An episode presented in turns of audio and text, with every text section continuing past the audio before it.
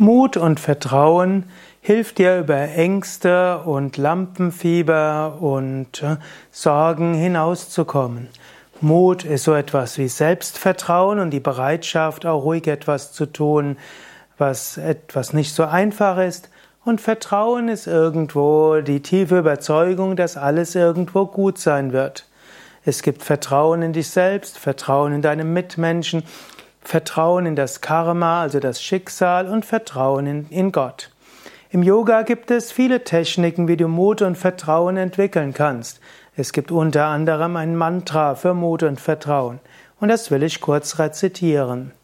Krishna Krishna Mahayogin Bhaktanam Abhayam Kara Govinda Paramananda Sarvam Eva Shamanaya